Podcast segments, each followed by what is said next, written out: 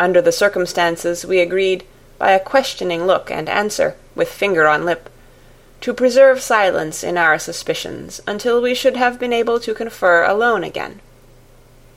We went at once into our plan of campaign. Van Helsing roughly put the facts before us. The Czarina Catherine left the Thames yesterday morning.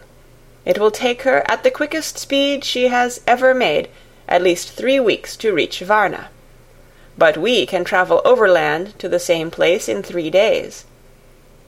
Now, if we allow for two days less for the ship's voyage, owing to such weather influences as we know that the Count can bring to bear, and if we allow a whole day and night for any delays which may occur to us, then we have a margin of nearly two weeks. Thus, in order to be quite safe, we must leave here on 17th at latest.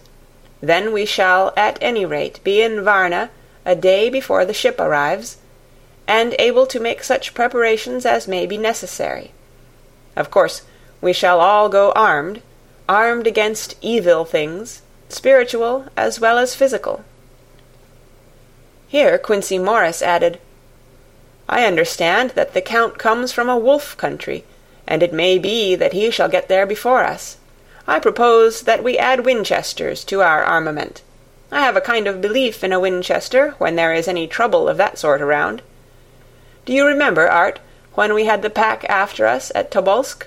What wouldn't we have given then for a repeater apiece? Good, said Van Helsing. Winchesters it shall be. Quincey's head is level at times, but most so when there is to hunt.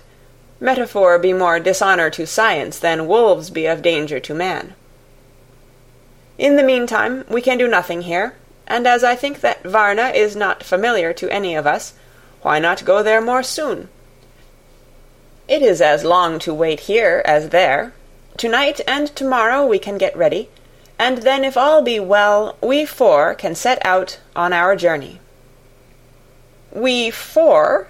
said Harker, interrogatively, looking from one to another of us. Of course, answered the Professor quickly. You must remain to take care of your so sweet wife.